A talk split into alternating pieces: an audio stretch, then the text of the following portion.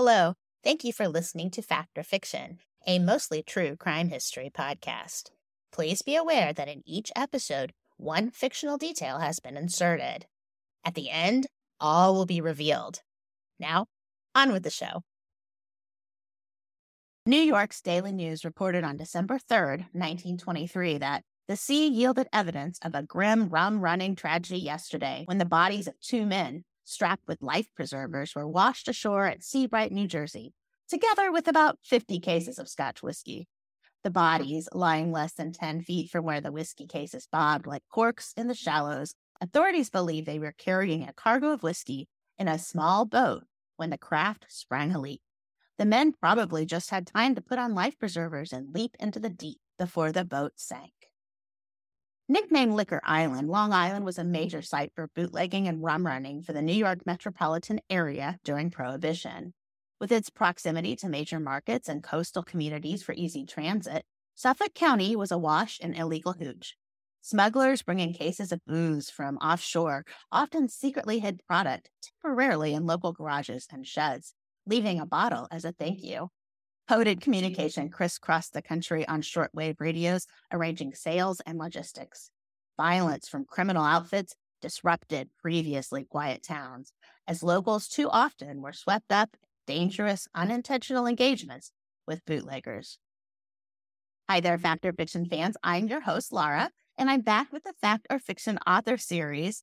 Today, author and historian Amy Kasuga Folk is here to tell us about her book, Rum Running in Suffolk County Tales from Liquor Island. Her narrative includes specific, detailed accounts of the smugglers, the authorities, and the community living on Long Island who were all caught up in the business of supplying illegal booze to a thirsty nation. Amy is the manager of collections for the Oyster Ponds Historical Society, as well as the manager of collections for the Southold Historical Society and the town historian for Southold. She is also the past president of the Long Island Museum Association and the Region 2 co chair of the Association of Public Historians of New York State. She is the co author of several award winning books focusing on the history of Southold. She's here to share the unbelievable story of Suffolk County during the Prohibition era. As always on the show, Amy will infuse her factual story with one fictional detail. Listen carefully because it's tricky to know if what you hear is fact or fiction. Ready to play?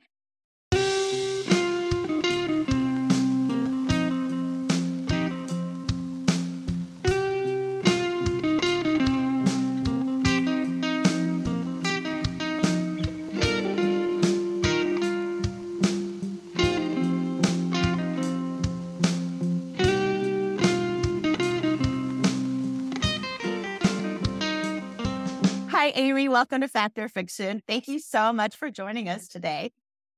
Thank you so much for inviting me. I'm really excited to speak to you and learn more about the rum runners in Suffolk County. But before we talk about your book, I'd like to learn a little bit about you. I know you've worked as a historian primarily on Long Island. Are you from that area? Yeah, I originally was born and grew up in Nassau County, um, Long Island's actually divided into three parts. There, so there's a part that we all call the city, which is Kings and Queens County, and then there's Nassau County and then Suffolk County. So I grew up in Nassau County and moved to Suffolk County. So I'm imagining in my head, I'm, I'm terrible with geography. So the city is going to be the furthest south. Is that right? Picture a fish in your head. Uh-huh. And the head of the fish is New York City. The body of the fish is divided between Nassau County and Suffolk County, with Suffolk County taking up most of the waste to the town. Oh. And Nassau County is just a narrow section by the gills. Okay. All right. That that's a very nice description. That's what Long Island looks like. We yeah. look like a fish. now I told you before we recorded, I know little to I, I know almost nothing about Long Island and I've never been to New York. Let me tell you a little bit about Long Island. Okay. Mm-hmm. It's about 120 miles long and it looks like a fish. Uh-huh. At its biggest point, it's 23 miles wide. Oh. Um, the area actually includes eight other smaller islands that we just clump in as being part of Long Island, even though they're technically not attached. In 2023, Manhattan had 7 million people, just over 7 million people. Long Island had 8 million people. on it. Oh, we are actually one third of all of New York State's population. Wow. All crowded down on this island. We are the 17th most populous island. We actually beat Ireland and Jamaica in having more people all shoved on this little island. In my head, I thought it was I I pictured Long Island as having these, you know, beautiful like vineyards and uh, some some kind of open farm spaces. Is that not right? It did. Oh, okay. ago. oh, okay. Before World War II, we were very much a farming community all up and down Long Island. After World War II, we just had thousands and thousands and thousands of people moving here. So they started building communities. Um, the East End, where the tail is, I'm on the North Fork, which is the northern part of the tail. Mm-hmm. And we're probably one of the last rural areas and our area is known for vineyards. Used to be known for potatoes, but now it's mostly vineyards. Um, any immigrant group that came through New York City, part of them settled on Long Island. So we are a huge, diverse community. We have everyone from everywhere all over the island. So it's not unusual to walk down the street, um, particularly when you go what we call up the island from the North Fork, and just hear a multitude of languages and see a multitude of people. I mean, we have we have people from Africa who are moving into parts of uh, the Nassau County in the south part. We have large groups of people from Central and South America who have moved in. We have lots and lots of people from India who moved into northern Nassau County, um, Asians, you name it. Every place in the world, we have a cluster someplace, uh, more than a cluster, all over the island. That's probably very exciting for somebody who's an historian. It it is, but it that's a lot of it's modern from 1940 onwards. So for me, I usually go further back in time. I don't so much in modern stuff. So I gotcha. Obviously, um, Long Island plays a key role in your book. You said that the great multicultural population of Long Island has exploded since World War II, but we're talking about a time before that. Can you tell us a bit about uh, Long Island's history and the people who maybe originally settled there? Sure. Long Island was settled in two parts. Um, the western end was settled by the Dutch around 1625, and the east end was settled um, by the English in 1640. So my area was settled by the English as well as the South Fork at the same time in 1640. And we were actually an outgrowth in Southold, we were an outgrowth of the New Haven colonies of Connecticut. Oh. So we were settled really very early in time, probably like the seventh colony ever kind of thing on the on the East Coast by the mm-hmm. English. So we were we were settled very early in time. And we remained a fishing and farming community for centuries, actually, all the way up to almost the modern time.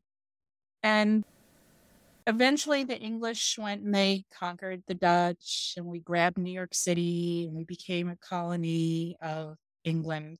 Mm-hmm. Um, I've had people who called me and asked me about the history of something or another. And they said an early date, but they said, yeah, but New York City I said, our laws predate New York State's existence. So I mean, Long Island was laid out by the English before New York State came into existence. Our government and the way that we laid out our counties and our mm-hmm. different municipalities are mostly all done before the revolution.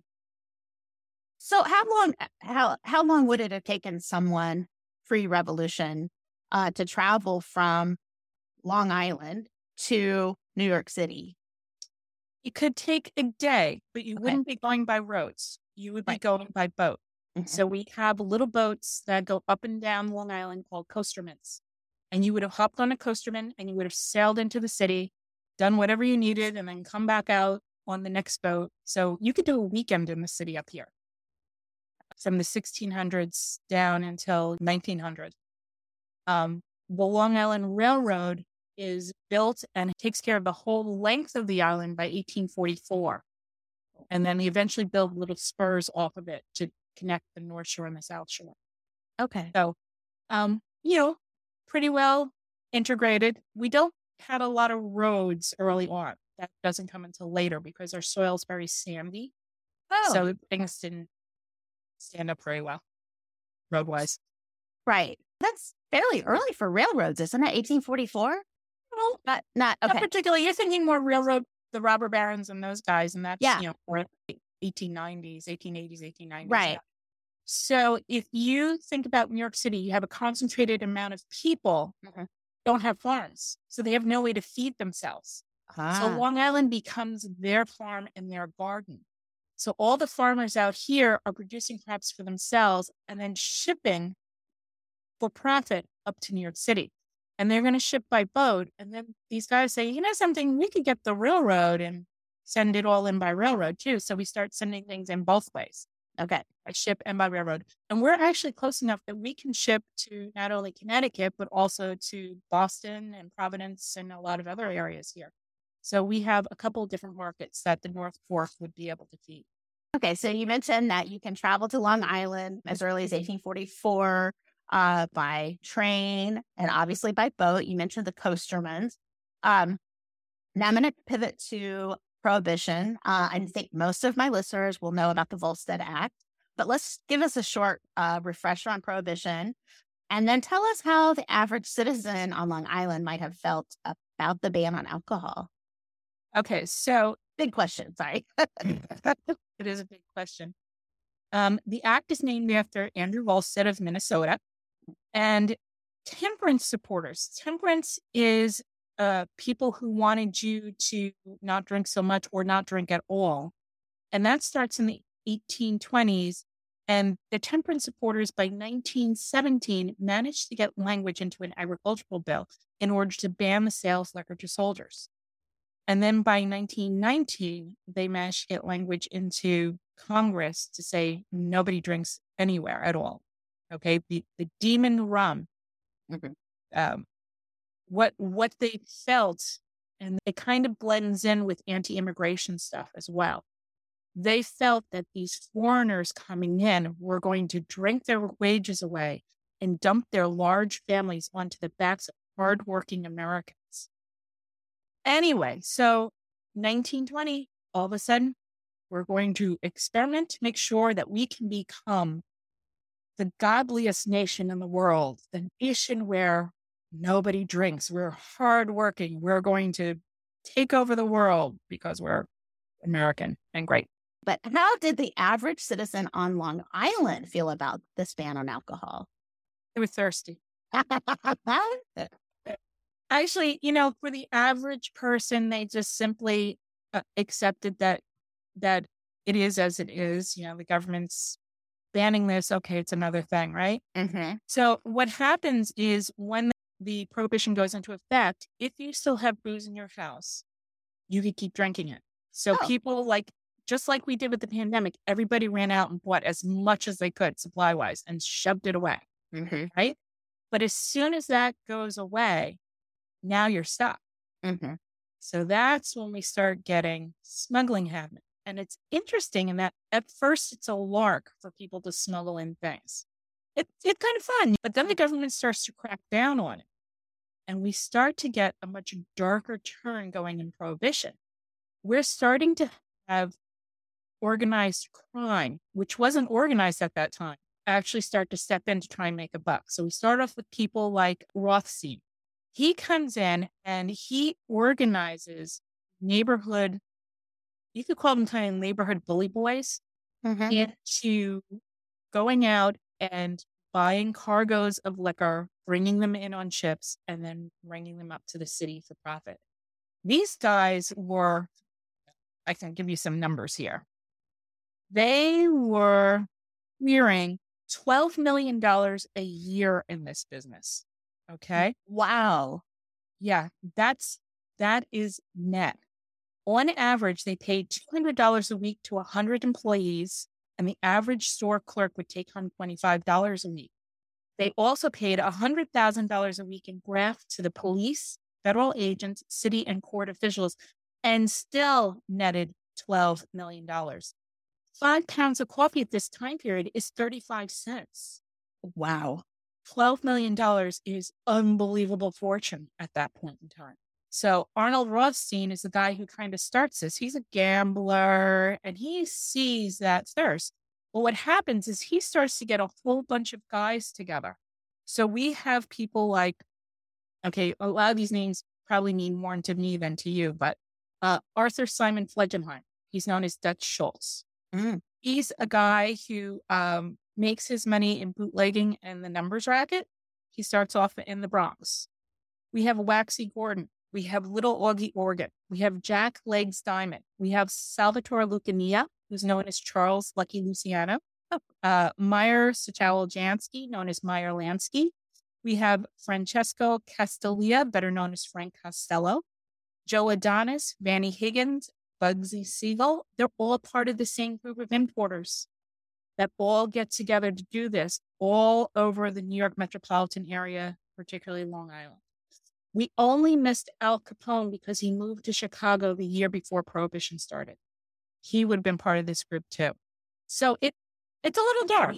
Yeah. Well, and and I'm listening to these names. They're not all Italians. It's a no. Mix. Oh, it's a mix. We have people from not only the Italian but Jewish and Irish mafias there's different groups of you know these organized crime and yeah these these guys are a mixture of all of them um dutch schultz uh-huh. and um arnold rothstein are both jewish german and they're part of this you know so yeah um, vanny higgins is an irish guy so did they did they work together or was it divided they, along racial lines? Yeah, they were working together but against each other, spending time knocking each other off, you know. Okay.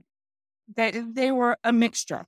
Okay. Um some of them just a couple of the guys actually managed to to survive a long time. Um Frank Costello, I think, lasted until like into his 80s. Wow. He was a few. So there were some guys that really lasted a long time, other guys not so much. But these guys actually, to some extent, actually moved into Southold to oversee what was going on. Oh. So they're here um, overseeing what's going on up and down the island. And they kind of spread out across the island to oversee operations. So I bet that changed the culture of the island quite a bit. Not only do you have this criminal enterprise, but you have these criminals moving into this farming community. Yeah. Yeah. And it was also, it changes it in that the um, the people here are forced to cooperate with what's going on. We actually had two two gentlemen, um, they've both passed since then, who remember these organized crime figures living down the street from the house. And one of them said, Oh, I was just a little tight, but I could go down there and they would let me shoot their automatic guns at a oh my gosh. yard. And he's like nine years old or less. And he's doing this. And he's like, Oh, it was great. I have three boys. I could imagine they would have loved that. Um Yeah. So now now this is the criminal side. The other side, the federal government was just as violent, if not worse. Hmm. All right. So if you were if you were driving home one evening and a car, unmarked car with a guy in a suit pulls up and says, pull over. And you go, no. He actually has the legal authority to kill you, to shoot you. And there's nothing anyone could do because in the performance of his job in actually enforcing the Volstead Act, those federal officers are untouchables. Oh, so nobody could prosecute them. Now, it's interesting in that, and I might be jumping ahead on your questions, but it's interesting in that the Volstead Act is enforced by the federal government and by the Coast Guard. It is not enforced by local law enforcers. So the local, local law enforcers have nothing to do with it. On Long Island, we do see the state police cooperating and helping, as mm-hmm. well as the assistant district attorney. Mm-hmm. So mm. if you're a local policeman, such as in Southold, one of our local policemen was arrested under the Volstead Act because his dad was a rum runner and he was storing the booze on their property. Oh. So it happens. so so you mentioned rum running and then what is the difference between rum running and bootlegging? People use the terms interchangeably. But uh, for me in this area, rum running is the movement of alcohol across the water and bootlegging okay. is the movement of the alcohol across the land. It is used somewhat interchangeably by people. There's going to be people who are going to call you say she's wrong. It goes the other way around. that I had to come up with a definition. That's the definition that seems to be the most plausible in looking at the original. Sure. Yeah. Well, actually, that makes sense to me too. I don't know rum running. It seems like the like legging. It seems like that's going to be on land. Running a rum runner could be a boat. I don't. To me, that makes more sense. yeah. So, so how did this rum? Well, now Long Island's going to have both, right? Because you're going to have the people bringing it into the land, the rum runners bringing it in from. Okay, so they're bringing it in from overseas. Okay, okay. So what happens is we have the international waters and then the territorial waters of the U.S. So what happens is the overseas boats would come up to the territorial waters of the U.S. and they actually form a line there, and it's called Rum Row. Okay. And it's a line that forms off of Long Island. And see, you know, you're taking notes. Is that fair? Um, that's, and I pulled up a map so I can see Long Island. So on. Okay, so they actually, they actually, it starts out being, um, I think it's 12 miles out, and then they change it to like 23 miles out. They tried to give themselves a little more leeway to chase these guys. Hmm. So you actually have people lined up the boats are coming from Canada, from Bermuda, from France, from Scotland, from all over the world to line up because our prohibition doesn't affect just us. It affects the international beverage industry. Think how mm-hmm. much we import. It's like, mm-hmm. my gosh, you know, all those poor guys in Scotland who make single malt, all of a sudden there's no business, you know, Bermuda with rum, you name it. So we're getting all that booze that's coming into Canada and coming down here, or it's coming directly from all those different countries and then um, being picked up. So little boats would go out to Rum Row.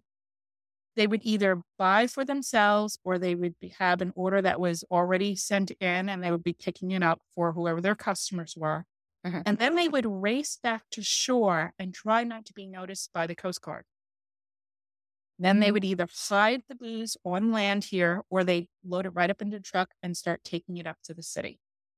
There's a lot of things going up to the city. There must be a lot of really thirsty people up there. I think so.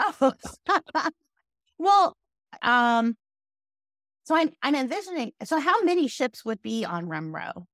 It changed. Okay. I don't think anybody ever took account of them. Okay. It would change. If a boat happened to stray into the territorial waters, then the Coast Guard would go after it. Ah. But those boats are preyed on. Not only did the Coast Guard go after boats on Rum Row, but there were also pirates that were out there as well. And they would go onto a ship, they would murder everybody on the ship, and they would either let it drift in to the coastline or they would set it on fire and try and hide their deeds. It's a very violent, violent time in our history. Yeah, that's that, that's terrifying. So, uh, the Coast Guard was established in like 1800, right? And then, but it, how robust was it at this time? Not very at all. Okay. Um, they were outclassed by the rum runners originally. Uh, the rum runners had speed and maneuverability on their side. The Coast Guard boats were old. Mm-hmm. They were leftovers from the war. Um, they're not really built for this kind of thing eventually the Coast Guard gets tired of it and they actually start to take a selection of some of the better rum running boats they capture and they put it into their own fleet so they can get after these guys.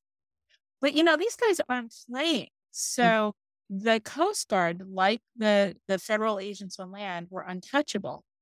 They had mounted on their ships machine guns and they would gun down these rum runners whenever they could. So they they would go after them, and people on the North Fork. Um, I've spoken to people who said, "Oh yeah, we would hear the guns going off, and if it was close to shore, they would hide because they were afraid the bolts would get them, or they would go up to the shore and watch the chase, boom, boom, and then see what the guy was doing." I've had some good stories from from that. Yeah. Oh, that and they're in the book. I'm guessing. Yes. Oh, Some, and some some of- in the book. There's some that, you know, I could only fit so much. They limit the number of stories I can tell. So I tell a lot. But fair. That's not fair. They shouldn't do that. Um, one gentleman, he told me that he and his family heard the guns going off. So they went up to the shore to see what was going on. Mhm. And they see the rum runner. And if the rum runner got caught, their boat would be seized. Right. This guy didn't want to lose his boat. So he's throwing the booze overboard. And his um his dad said, I know exactly where that's gonna land. And that's actually reachable. So as the Coast Guard and the rum runner move off, he gets in his rowboat, he rows out to the spot and starts diving. And he's bringing up the booze and he puts it in the boat and he rows back to shore. And the mm. family grabs it and they rush to their house and they hide it in their house. So Okay. they've mm-hmm. got all this booze now. One of the things to remember about Prohibition is the second half of Prohibition is actually the Great Depression. So they use that booze as money. He said, My very first trumpet I bought with a bottle of booze. We got a radio because we had booze. So people were trading it as if it was cash Mhm. in order to get the things that they needed at this point in time. So it's it's interesting how the economy works, right? How Oh, yeah. market works. yeah, But, um, yeah, there's there's other stories that run along those lines too. that's fascinating. Yes. Um, so your book, I know, contains a collection of all these fascinating stories. Would you care to share a few of your favorites? So let's see. Judge George mm-hmm. Furman was working overtime and into the night because the number of cases brought before his bench in the late fall of 1922 was quite a lot.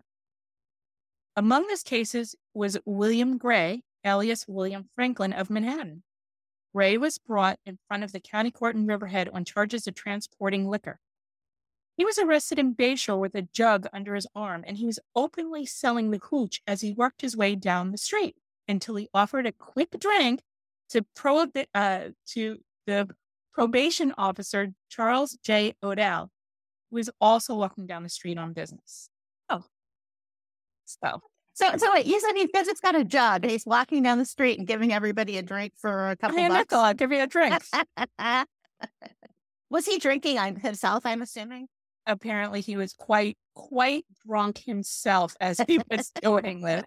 I can't imagine anyone would think, yeah, it's against the law. Let me walk down the street with a bottle of booze and offer people a drink. Oh, that's awesome. Yeah. so we also have Bruno Stefowitzk, who lived near a very nice and quiet place, the Riverhead Cemetery. A very quiet place. Hmm. Sometime during the summer, there must have been a whiff of something in the air that led a police officer to discover that uh, Stepowitzk was using a large still. And as he sat in his jail cell awaiting his trial, he started to worry about his house and its contents. But he was apparently unaware that all communications were monitored in and out of the jail. So, driven by his worries, he wrote to his brother and said, I need you to move into my house while I'm in jail. I want you to remember to stay away from the barrel of whiskey that I made because it's still aging. Then he said, You know, somebody might have put poison in that whiskey barrel while I was away, so please be very careful of it. During the trial, Stefowitz discovered and protested that the situation is not as it appeared. I was using the still to make distilled water for my car. And the officer said, Yeah, except we also found a quantity of whiskey mash and liquor in your possession.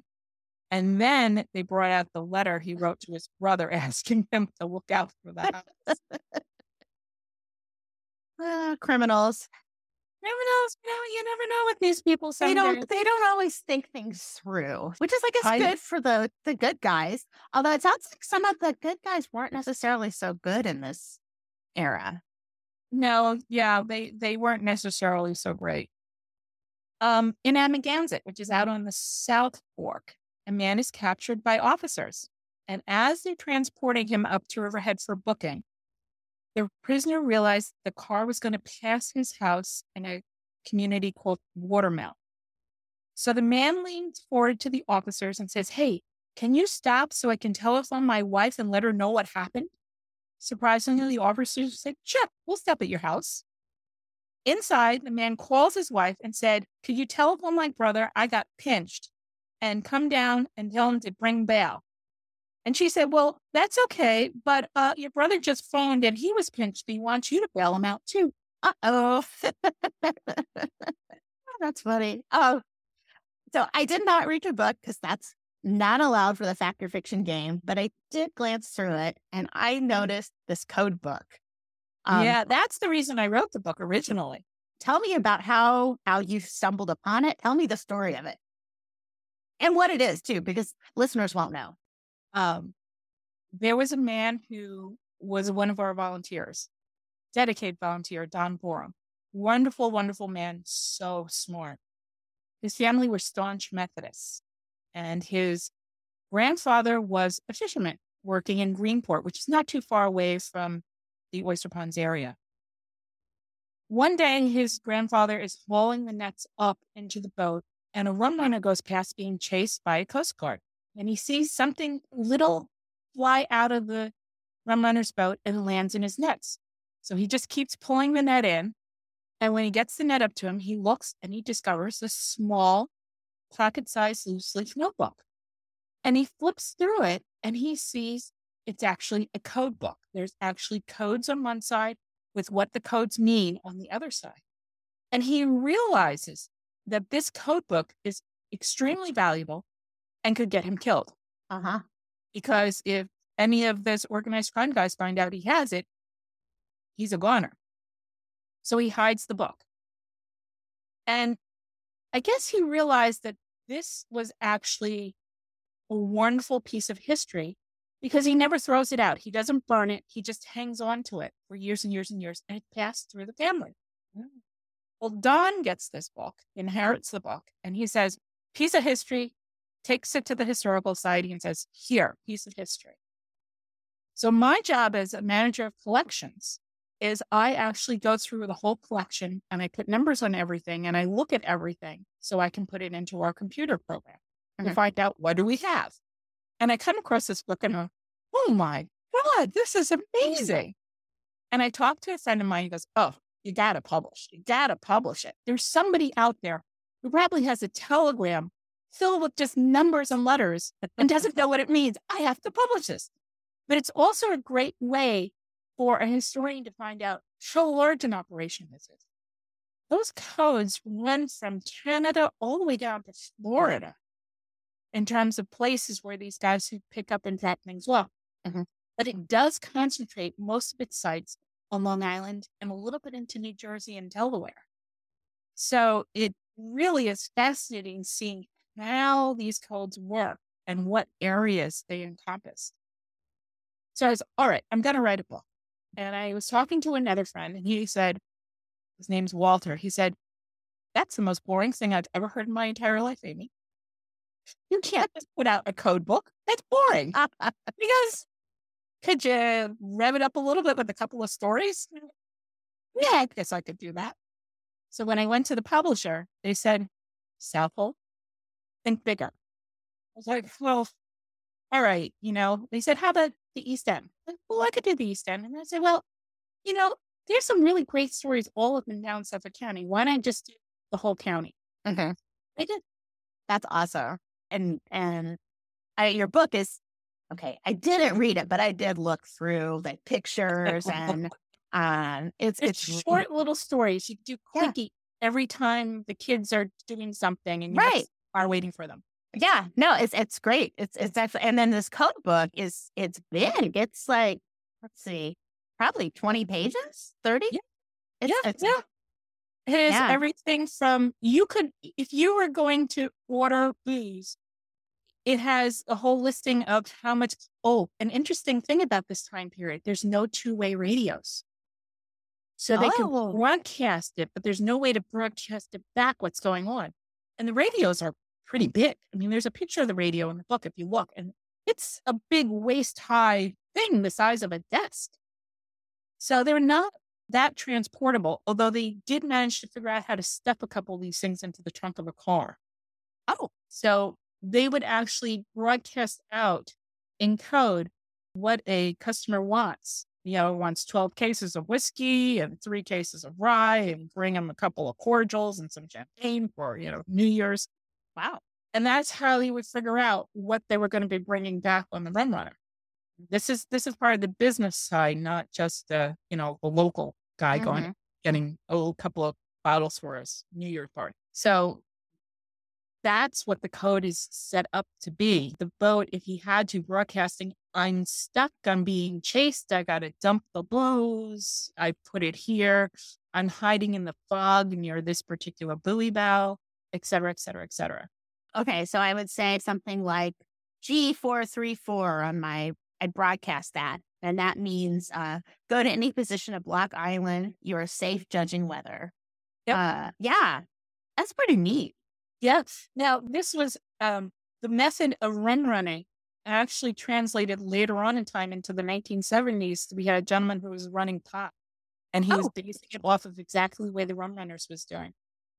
Originally, he he knew his history, and he said this will work for me. And he was bringing bales of marijuana in, doing the same thing until they caught him at it. Wow. Oh yeah, yeah. He, that's Yep. he would have he would have loved your code book if he'd just published just the code book. He, maybe he'll get it while he's in jail. Um, Yeah. So, is there anything else that you want to share with our listeners, uh, specifically about, you know, th- this area, the history, the rum running, any special stories or anything? I'm gonna think of a hundred of them after I finish talking to you. Now that. Um, let's see. Special stories, special stories.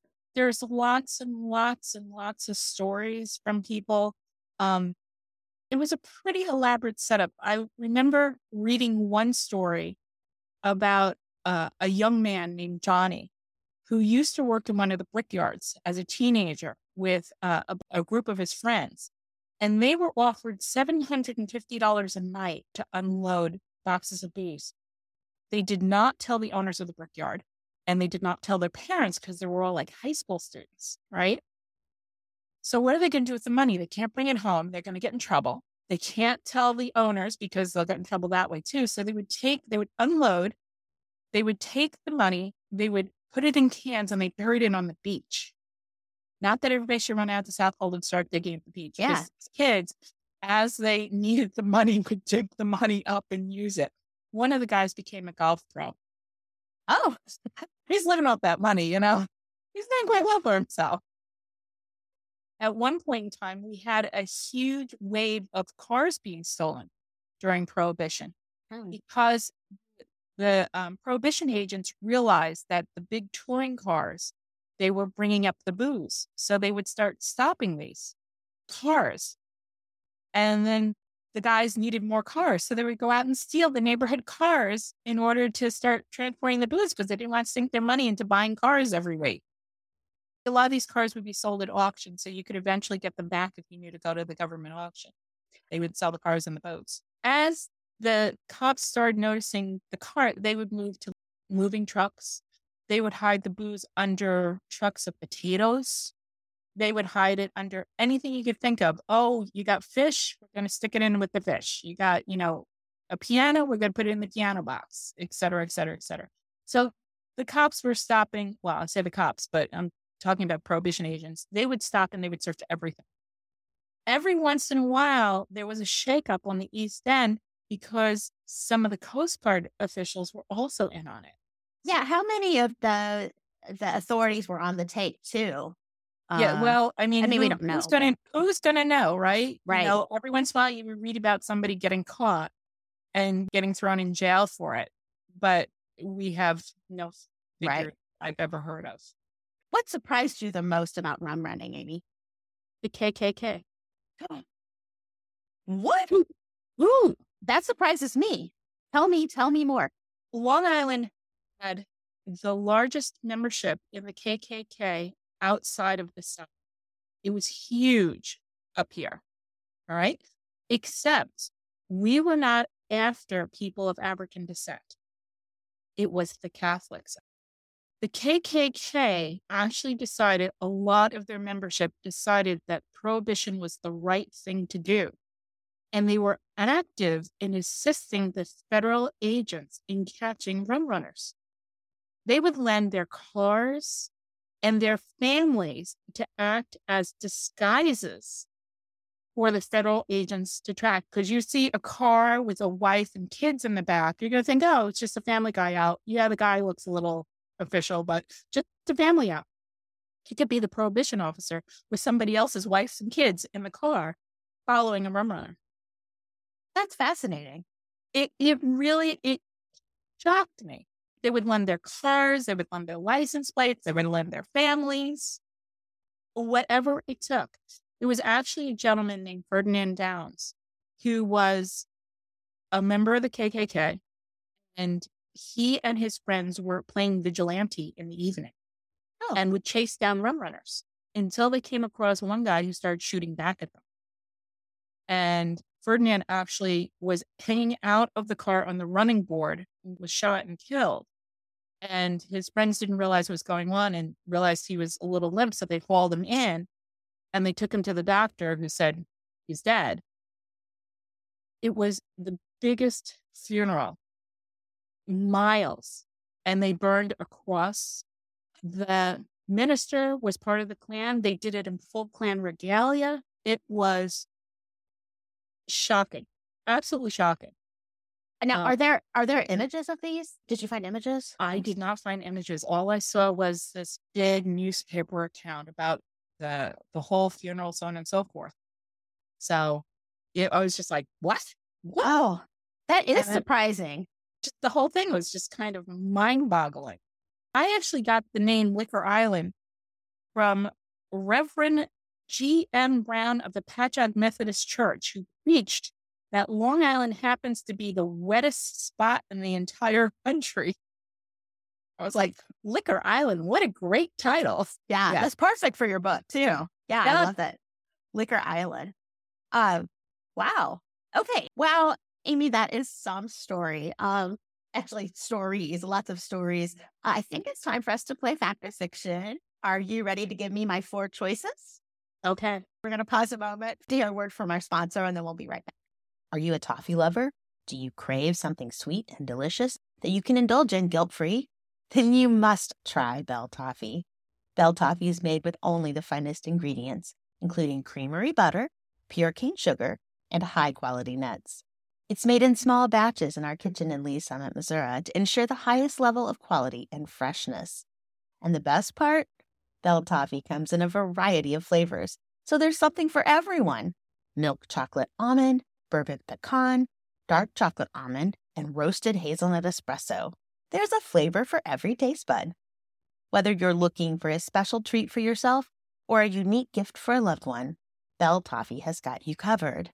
And with their easy online ordering and fast shipping, it's never been easier to enjoy delicious toffee whenever you want. So head over to belltoffee.com today to place your order and experience the sweet taste of Bell Toffee. Welcome back, listeners. I'm here with Amy Kasuga Folk, the author of Rum Running in Suffolk County, Tales from Liquor Island. And she's just shared an unbelievable, but mostly true story about rum runners and bootleggers. She's agreed to give me four details from the story, one of which is a complete fabrication. Uh, all right, let's hear them, Amy. Okay. The Volstead Act is named after Andrew Volstead of Minnesota. Oh. Two. Prohibition starts in 1917 for soldiers and 1920 for the rest of the nation. Okay. Three. Temperance support gets its language from a highway bill to ban liquor to soldiers. Okay. 1920, women get the vote, and the same year alcohol is banned. Which one of those four is incorrect?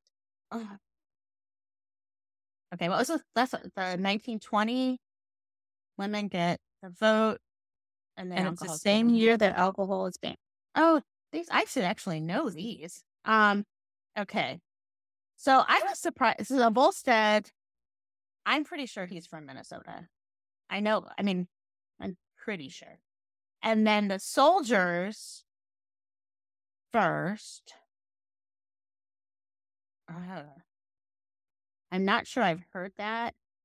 I did think it was interesting because I know that George Washington paid his soldiers in rum during the Revolutionary War. So I thought that was fascinating. What was the third one again? Support for Emperor support gets its language in a highway bill to ban liquor to soldiers. get the language from that. Okay. And then when, oh, this is embarrassing. I don't remember dates. Um, so let's see. I'm going to say that the language was the, was the, I think maybe they changed the language a little bit. So how'd I do? Well, the temperance supporters actually got language in an agricultural bill, Okay. not a highway bill. Oh, Elders. Darn, I was hoping I was going to fool you on that one. Good work. Good, good you listening. too.